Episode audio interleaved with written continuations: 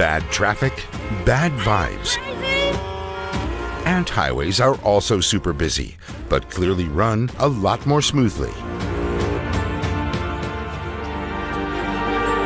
In the human world, congestion on the roads is a normal part of life. We even keep track of record-breaking jams. When Hurricane Rita hit the southern United States in September two thousand five, two and a half million people fled Houston, or tried to. The resulting tailback on Interstate forty-five heading inland towards Dallas reached a length of one hundred sixty kilometers for forty-eight hours. In the run-up to the twenty fourteen World Cup in Brazil, the roads in and around Sao Paulo were gridlocked, three hundred forty kilometers of stationary traffic, almost equivalent to the distance from Sao Paulo to Rio. Moscow, November twenty twelve. The notorious Russian winter paralyzed much of the biggest country on the planet. For three days and three nights, snowstorms blocked the highway between Saint Petersburg and the capital. But how do traffic jams actually come about? The main reason is that you do not have enough capacity. Um, of course, there are other reasons, um, but the, these reason, reasons are not that, they do not happen that often. Um, some people sometimes make driving mistakes, of course. Um, for instance, they, they do not pay enough attention and then they have to brake hard. Roadworks, then accidents and heavy weather conditions. But most of that, sixty percent, seventy percent, it depends on this, um, the region where you look at, is due to overload on the roads. Too many cars at the same time, on the same uh, route, um, in the same direction.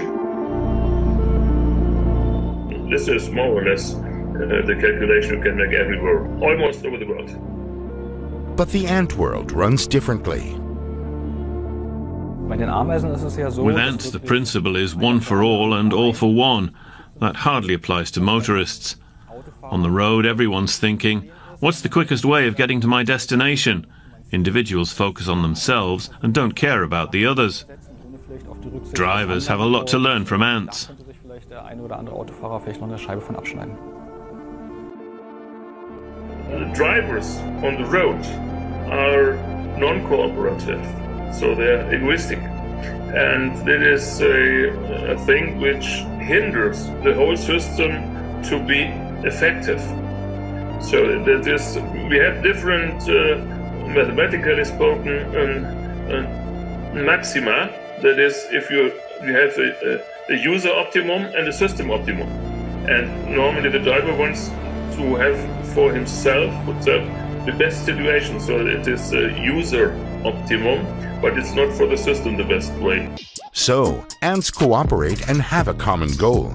Humans on the road do too, in a way. They each want to get from A to B, but the lack of cooperation results in countless people wasting vast amounts of time in traffic jams. How much time precisely? Telemetry experts have the figures. Take, for example, Germany's biggest city. I think TomTom has made um, this kind of um, statistics, and they they have a number that says how much more time have you invest um, in, on your daily commute, and for Berlin this number is about thirty percent. In other cities it's much, much worse. Third spot goes to Bogota. Residents of the Colombian capital spend an average of two hundred thirty hours a year going nowhere fast. That's almost ten full days. The frustration can sometimes boil over.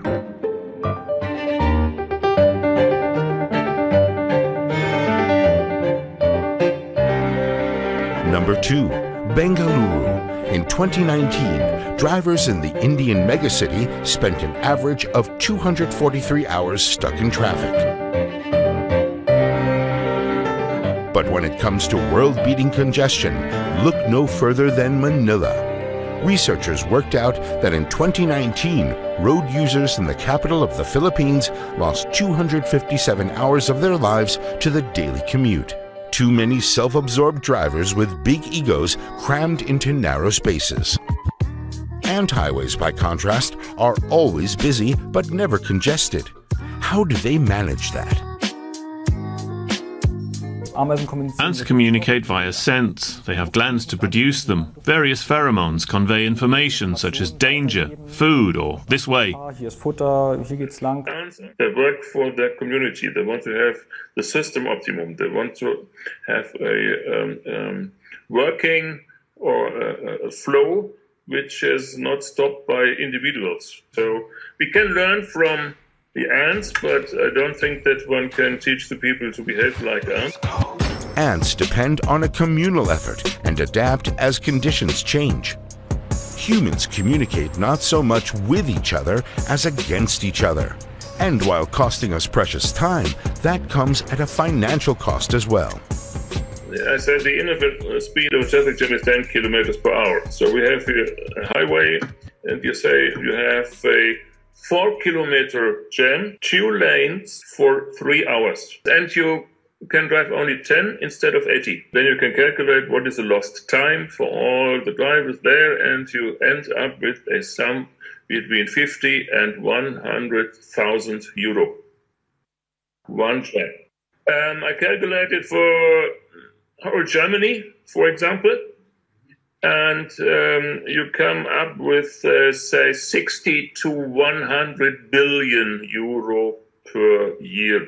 If we take the average, eighty billion euro. We lose just by standing still in jams.